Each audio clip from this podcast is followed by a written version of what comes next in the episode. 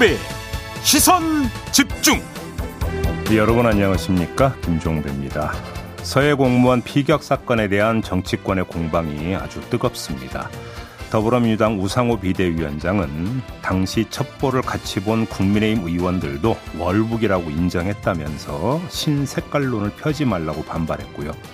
반면에 국민의힘은 내로남불을 넘어서 북로남불이라고 비판을 했는데요. 2부에서 국민의힘 하태경 의원, 3부에서 더불어민주당 윤건영 의원 차례로 연결해서 관련 입장 들어보겠습니다. 6월 20일 월요일 김종배의 시선집중 광고 듣고 시작합니다.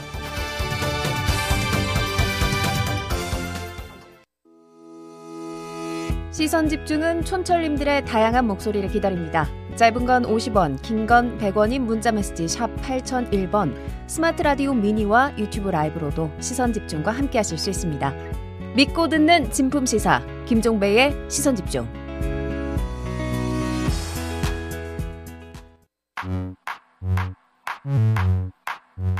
뉴욕에 뉴욕 타임즈가 있다면 시선 집중에는 JB타임즈가 있다 촌철살인 뉴스 총정리 JB타임즈 더마카와 함께 시선 집중의 문을 열겠습니다. 어서 오세요. 네, 안녕하세요. 더마카입니다. 오늘도 삐딱선 정신에 입각해서 주요 뉴스 챙겨 드릴 텐데요. 음, 김, 네? 댓글을 보니까 어떤 분이 더마카가 뭐냐, 일본이냐 이렇게 물어보는 댓글 혹시 보셨어요? 네, 아직도 많더라고요. 네. 그래서 말씀드리는데요. 더마카는 더 막내 작가의 준말입니다. 일본이 전혀 아니고요. 네, 한국말 잘하잖아요. 네, 네. 네 이어가시죠. 더 마카. 이게 이제 더 마카, 다마카 뭐 이렇게 약간 들리시나 봐요. 음, 김영현 님이 여전히 날카로운 해석에 박수를 보내며 이 제이비한테 하는 말이에요. 음.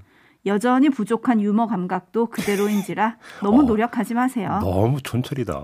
제주도에서 네. 잘 듣고 있습니다. 화이팅! 네, 해주셨고요. 인정합니다. 네. 네. 오, 네. 뭐 겸손한 유머 감각, 모습. 유머 감각, 뭐 그래서 하려고 하면 아재 개그라고 욕 먹고. 그죠. 그래서 그냥 진중하게 살래요. 네. 생긴 대로 살아야죠. 어떡하겠어요. 네, 아, 겸손한 모습 마음에 드네요. 네. 정 포기한 거예요, 교수님이 포기. 네. 네, 정 교수님이 활기찬 월요일 아침이어야 하는데 숙취로 고생 중입니다. 시선 집중이 숙취에는 최고라서 오늘도 집중합니다. 아니 일요일은 쉬시지 뭐 또 일요일에 또 약주를 드셨어요, 그러게. 예. 사연이 있으시겠죠? 예. 어, 숙취도 별로, 날려주는 시선 집중. 별로 날려드리고 싶지 않아요. 좀 자제 좀 하세요. 자제 좀. 네. 자, AS 타임 갈까요? 네, 지난주 금요일 권성동 국민의힘 원내대표가 시선 집중과 인터뷰에서 한상혁 방통위원장 그리고 전현희 국민권익위원장을 향해 윤석열 대통령과 철학도 맞지 않는 사람 밑에서 왜 자리를 연명하냐? 나중에 만약에 민주당 대통령이 들어간다고 하더라도 우리 대통령이 임명한 장관들은 다 나오는 게 맞다. 아주 이렇게 얘기를 했습니다. 네. 다시 한번 사태를 압박한 셈인데 전현희 위원장이 지난 토요일 기자들에게 이렇게 얘기를 했어요. 대한민국은 법치 국가다. 법의 정신은 반드시 지켜져야 한다고 생각한다. 다시 해석을 하면 사퇴 요구를 일축을 한 건데요. 네. 법으로 정해진 임기를 채우겠다. 이렇게 음. 얘기를 한 거죠. 네. 여당 내 압력은 더해지고 있습니다. 성일종 국민의힘 정책위 의장이 임기가 법에 버- 보장돼 있다는 전현희 위원장의 말은 낯뜨거운 발언이다. 음. 민주당 의원 출신인 전 위원장이 권익위에 임명된 것 자체가 정치적 임명이자 낙하산이었다라고 비판을 했는데요. 네. 윤석열 대통령도 출근길에 얘기를 하지 않았습니까? 국무회의 배제한 이유에 대해서 굳이 올 필요가 없는 사람까지 다 배석시켜야 하느냐? 음. 뭐 거취는 임기가 있으니 자기가 알아서 판단할 문제다라고 했었는데요. 네. 두 장관급 인사의 거취 어떻게 될까요? 그래서 자기가 알아서 판단했잖아요. 아하. 법이 보장돼 임기 채우겠다는 뜻으로 이 전현희 위원장은 얘기한 거 아닙니까? 네. 그럼 얘기 끝난 건데요. 그럼 이게 논란이 일단락 돼야 되는데 전혀 안 되겠죠. 네. 자, 한 말씀만 드리겠는데요. 자, 그러면 행동을 갖고 평가를 하면 되는 거 아니겠습니까? 가장 좋은 건 행동이니까. 네. 자, LH 사태가 있었고 먼저 더불어민주당이 의원 전수조사를 국민권익위원회에 의뢰한 바가 있었습니다. 기억나십니까? 네. 그리고 나서 어, 구- 민주당이 이러니까 국민의힘도 그 뒤에 또 권익위 찾아가서 의원 전수조사를 의뢰한 적이 있었어요. 그래서 국민권익위원회에서 다 조사를 했죠. 음. 이때 전현희 위원장은 두 건 모두 본인 스스로 회피 신청을 하지 않았습니까? 왜 그러냐면 민주당 출신이라는 이유 때문에 불필요한 오해를 살 수 있다라는 취지로. 네. 그래서 권익위원회 전수조사에 대해서 국민의힘에서 그때 이 편향된 조사라고 이야기 나온 바가 있습니까? 음. 그러니까 위원장이 입김이 어떤 행사가 돼가지고 조사 결과가 왜곡됐다라는 평가가 나온 적이 있었나요? 제 기억으로는 없거든요. 네. 그 뭐가 문제가 되는 거죠, 그러면? 그러니까 행동 갖고 평가하면 되는 거 아닌가요? 그러니까 국민위원회 그러니까 그 과정에서 전현희 위원장으로 인해서 정치적으로 왜곡됐던 것이 무엇이 있는가? 이거를 가지고 이야기를 해야 되는 부분 아닌가요? 네. 네. 하지만 권성동 원내대표는 철학을 얘기를 했었죠. 앞으로 요거는 일단락이 안 된 것 같고 진행형인 것 같아서요. 더 지켜보도록 하겠습니다. 제이비타임즈 오늘 주목할 뉴스들 챙겨드릴 텐데요. 첫 번째 주목할 뉴스는 어떤 건가요? 대통령실이 문재인 정부의 정보 공개 소송 대응 현황 전수조사에 착수를 했다고 합니다.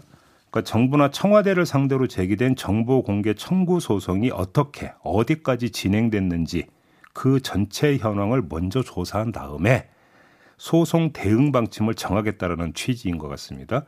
얘가 이제 바로 그 서해 공무원 피격 사건 정보 공개 소송 아니겠습니까? 네. 그래서 항소를 했다가 일단 이걸 취소를 했잖아요. 그렇죠. 지난주에 이런 어떤 사례가 또 나올 수도 있다. 이런 이야기가 되는 건데요.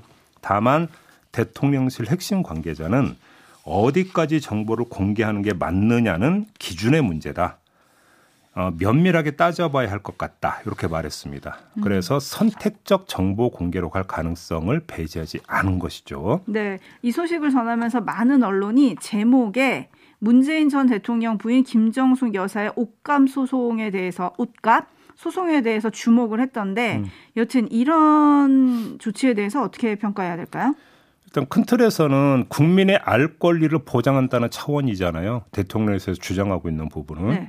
어, 이거라고 한다면 반대할 이유가 뭐가 있겠어요. 음. 국민의 알 권리를 위해서 가급적 투명하게 그리고 더 많이 공개하겠다고 한다면 국민의 입장에서는 반대할 이유가 전혀 없죠. 네. 뭐 한편에서는 어, 국가 안보와 관련된 부분들, 그다음에 국정의 안전성이라고 하는 문제가 있는데 이걸 해칠 수 있다 이렇게 주장을 하지만 이 논리가 국민의 알 권리를 제한하는 만능 논리로 악용되어 왔던 점이 분명히 있었거든요. 과거에. 네. 그러니까 뭐 껄핏하면 기밀 붙여가지고 공개 안 해버리는 네. 안 해도 되는 것까지 이랬던 부분이 있기 때문에 그런 점에서 볼 때 큰 틀에서는 평가할 만하다고 저는 생각을 합니다. 네. 근데 문제는 현실적으로 그러면 전수조사를 해서 모두 공개로 갈 수 있느냐? 그 현실적으로 어렵다고 볼 수도 있는 거죠. 그렇죠. 그러면. 예. 결국은 그 대통령 핵심 관계자가 말했다라고 하는 그 기준이 문제가 될 텐데 정보 공개가 정치적으로 그리고 선택적으로 이루어질 경우 이게 나중에 문제가 될 수가 있다는 겁니다. 간단히 말해서 전임 정부를 공격하기 위한 정치적 의도를 갖고 알 권리보다는 정치적 타격에 초점을 맞춰서 공개가 제한적으로 이루어진다면 국민의 알 권리 보장보다는 오히려 국민의 분열성만 심화시킬 수 있다. 음. 이런 이야기로 연결이 될 수 있는 거니까 이런 부작용을 어떻게 그러면 제어할 것이냐. 이게 첫 번째 중요한 어떤 그 관심사인 것 같고요. 네. 이 정치적이고 선택적인 정보 공개를 다른 측면에서도 한번 검토해 볼 수가 있는데 예를 들어서 청와대 정보를 선택적으로 지목해서 정치적으로 접근하는 경우가 이 경우에 해당이 될 겁니다. 무슨 이야기냐면 청와대 정보는 거의 대부분이 대통령 기록물이고 따라서 정보 공개 소송을 포기한다 하더라도 바로 공개가 될 수가 없거든요. 공개 절차가 상당히 까다롭지 않습니까? 네. 이 과정에서 민주당의 반발은 거의 기정사실이라고 봐야 되는데 그 순간 어떻게 됩니까? 정치적 공방이 펼쳐지겠죠. 지금 진행되고 있는 서해 공무원 피격 사건 정보 공개를 놓고 나타나고 있는 공방 이것만 봐도 그게 금방 뭐 연상이 될 수 있는 거 아니겠습니까? 음. 이러면 정부 여당은 설령 최종적으로 정보를 공개하지 않더라도 정치적으로 소득을 챙길 수 있다라는 분석이 성립이 됩니다. 아, 소득이요? 왜 그러냐면 자 반발하고 반대하는 민주당을 향해서 아니 도대체 뭐가 구려서 반대하느냐 이렇게 공세를 펼 수 있겠죠. 아하. 그만큼 전임 문재인 정부에 대한 국민적 의혹을 키울 수가 있겠죠. 그리고 그렇게 충분히 환경을 조성해 놓으면 언제 어떤 건을 꺼내든지 간에 이른바 전임 정부 비리 척결 수사 벌일 수 있는 토대가 닦여지는 거 아니겠습니까? 이렇게 되니까 최종적으로 정보 공개까지 가든 안 가든 이 과정에서 전개되는 공방 자체가 여권 입장에서 나쁠 거 없다. 이런 얘기가 성립이 되는 거죠. 이것도 네. 일- 만약에 일어나줄 것 같고 그러니까 접근한다면 이건 좀 문제가 있다 이렇게 봐야 되는 음, 거겠죠. 그건 좀 문제가 있다. 그런데 그런 논란은 피해갈 수도 없을 것 같기도 하고요. 네. 지금 해수부 공무원 피격 사건 정보 공개를 두고도 여야가 아주 극심하게 대립 중이잖아요. 네. 특히 대통령 기록물 정보 공개에 협조하라는 여당에 대해서 우상호 민주당 비대위원장이 한 말이 있습니다. 음. 한번 들어보시죠. 왜 국회의원 3분의 2 동의로 자료를 공개할 수 있- 있다. 그런데 이것을 어, 협, 협조하지 않겠다. 이 표현 때문에 이제 여당 지도부가 총 공세를 했던데 제가 좀 실소를 금할 수가 없습니다. 이, 이 정보를 까면 대한민국의 어느 첩보기관이 어떤 루트로 감청을 해서 북한 군의 어떤 정보를 빼냈는지를 알게 됩니다. 북한이 알게 됩니다. 대한민국의 첩보 시스템이 다 공개됩니다. 문재인 정부를 북한에 굴복한 정부, 조- 뭔가 월북사식을 조작한 정권으로 만들기 위해서 북한을 감시하고 북한을 동태를 파악하는 첩보 기능을 무력화시키겠다는 얘기입니까? 제가 그래서 협조하지 않겠다고 이해한 것입니다. 이 첩보 내용은 당시에 국회 국방위나 국회 정보위원회에서 여야 의원들이 다 같이 열람했습니다. 다 봤습니다. 당시에 지금 여당 의원들도 다 보고 월북이네 이렇게 얘기한 적이 있습니다. 어제 박지원 국정원장님하고 통화했는데 야 미치겠다 내가 처벌받을까봐 말을 못하는데 펄펄 뛰는 거예요. 참 네, 건건이 이런 상황이 지금 연출이 될 수 있다는 거죠. 그렇죠.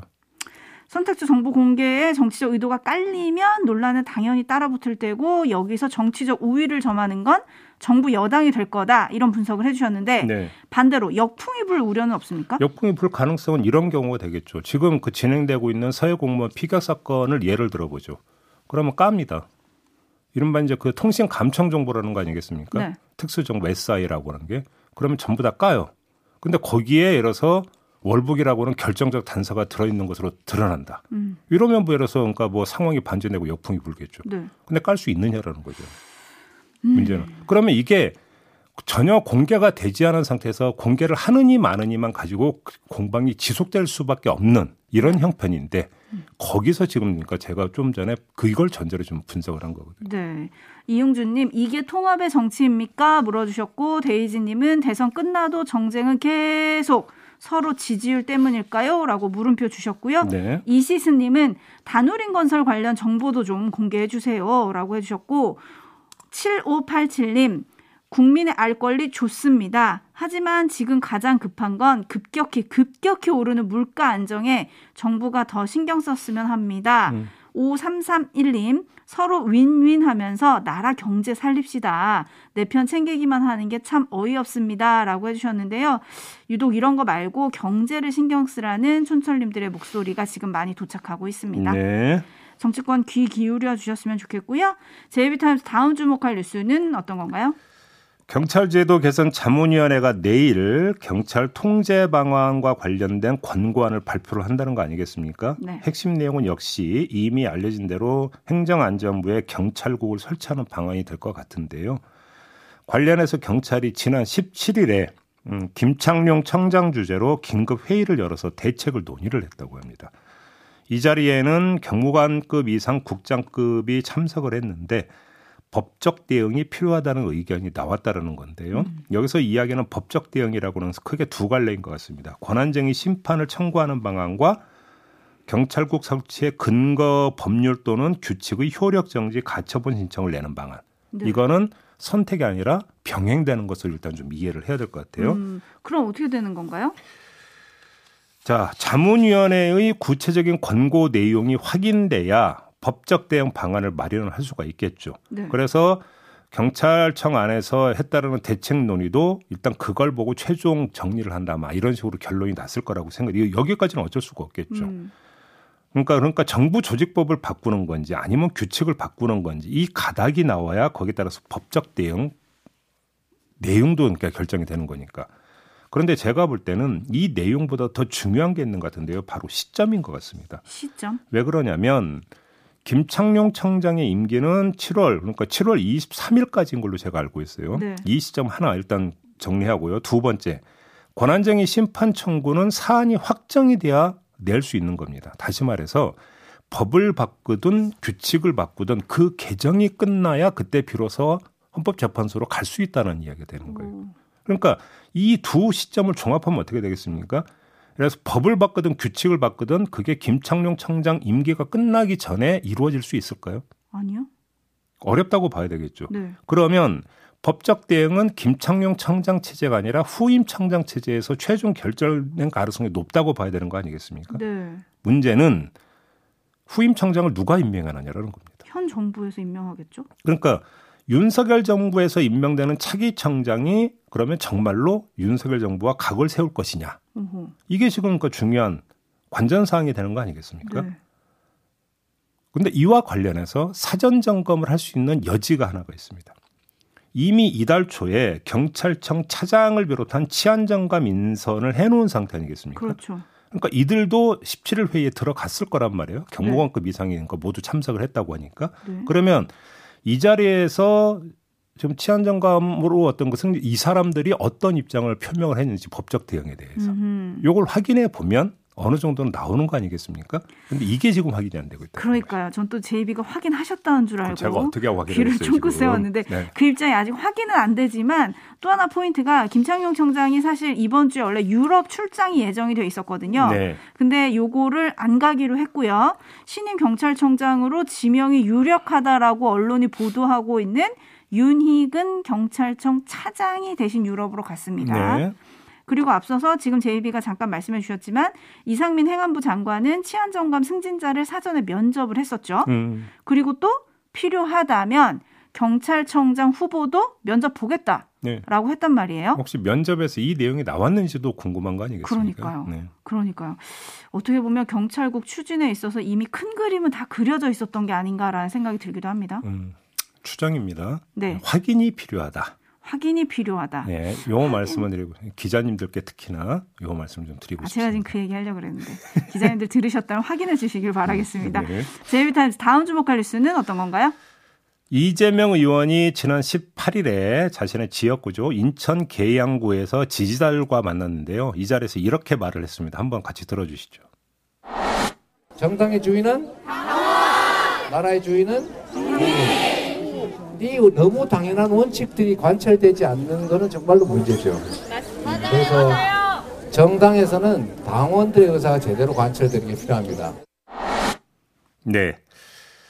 이 이야기를 뭐 어떤 거하고 연결시킬 수 있냐면 전당대회 규칙과 연결시킬 수 있는 것이죠. 네. 그러니까 어, 권리 당원과 일반 당원 비중을 늘리자라는 주장이 이미 나온 바가 있지 않습니까? 그렇죠. 이런 상황에서 이재명 의원의 이 발언은 힘을 실어주는 발언이다. 당연히 이렇게 해석을 해야 되는 거 아니겠습니까? 네, 그래서 수많은 언론들이 지금 전당대회 출마에 몸을 풀고 있다.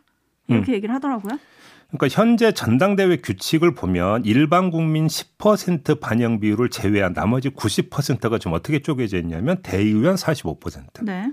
그다음에 권리당원 40, 일반당원 5% 이렇게 지금 되어 있거든요. 네. 그러니까 대의원 대 당원 구도로 놓고 본다면 딱 절반씩 지금 나뉘어 있는 겁니다. 오, 근데 묘하게도 민주당 내 역학 구도를 보면 이른바 친명은 당원에서 앞서지만 대의원에선 상대적으로 열세다. 이런 분석이 일반적이지 않습니까? 네. 바로 이 점을 고려한 것 같다. 일단 요런 계산이 하나가 성립이 되는 것 같고요. 근데 이런 고려의 목적이 자신의 당대표 당선으로 한정이 되는 것이냐. 이게 중요한 부분인데 음, 이 당대표 경선과는 달리 최고위원 경선이 또 있지 않습니까? 네. 이건 아무래도 표가 분산이 될 수가 있거든요. 분산돼 왔고. 네. 그렇게 놓고 본다면 대의원의 판단이 최고위원 당락을 가는데 오히려 더 비중이 커진다는 이야기로 연결되는 겁니다. 음, 이렇게 되는데 그러면 문제가 이렇게 되는 거죠. 만약에 이재명 의원이 당대표 경선에 나서 그 당대표가 된다 하더라도 최고위원들하고 같이 이제 당 최고 지도부를 구성을 하게 될 텐데 최고위원들이 아, 이른바 그 비명 중심으로 만약에 꾸려지게 된다면 어떻게 되겠느냐. 네. 이런 이야기가 성립이 될 수 있는 거 아니겠습니까? 음, 그렇게 놓고 본다면 이재명 의원과 호흡을 같이 하는 의원들이 다수 최고위원으로 포진을 해야 된다는 생각을 할 수 있겠고 그러면 최고위원들의 이재명 의원과 호흡을 맞추는 사람들이 다수 포진이 되려면 어떻게 되느냐. 이것도 전당대회 규칙과 연동되어 있다. 이런 얘기가 성립이 되는 것이겠죠. 네, 네. 그래서 이제 그 어제 오늘 보면은 일부 언론 같은 경우 이미 지금 최고위원회 출마해서 누구 누구가 몸 풀고 있다 이런 보도가 이제 슬슬 철험에도 대거 등장할 거다 네, 뭐. 이런 얘기가 오늘 조간에 실렸더라고요. 슬슬 이제 보도가 나오기 시작을 하던데요. 네. 요거까지도 같이 뭔가 좀 범위를 넓혀서 볼 부분이 있다라는 것이고요. 음. 그리고 조금 전에 더마카가 전해 드린 것처럼 이제 몸풀기 국면에 이제 슬슬 진입을 하고 있는 것 같다. 요 점은 분명한 것 같습니다. 네, 그리고 또 어제 지지자들한테 한 말이 또 있습니다. 쓸데없이 과도한 표현은 공격의 빌미가 되니 표현은 좀 긍정적으로 하자라는 당부를 하기도 했거든요. 공격의 빌미 이전에 그렇게 바람직한 건 아니죠. 네. 저는 당원이 당연히 당의 운영에 그 참여하는 것은 그건 당위라고 생각하고 그건 어떤 이유로도 부정될 수 없다고 생각을 해요. 다만 어떤 차원에서 참여를 하느냐라고 하는 참여의 태도의 문제는 있게 되겠죠. 네. 그 적극성이라고 하는 것이 막말 이런 것과 연결되는 건 아니지 않겠습니까? 그 점은 좀 강조될 필요가 있겠다. 이 말씀까지는 좀 드려야 될 것 같습니다. 네, 이재명 의원이 몸을 풀고는 있지만 어쨌든 아직 출마하면 안 된다라는 여론도 있고 세대 교체가 필요하다는 당내 목소리도 있기 때문에 그것들이 또 어떻게 정리가 될지 이것도 좀 지켜봐야 될 것 같습니다. 네, 알겠습니다. 자, JB 타임즈 이렇게 마무리할까요? 네, 더마카 수고하셨습니다. 고맙습니다.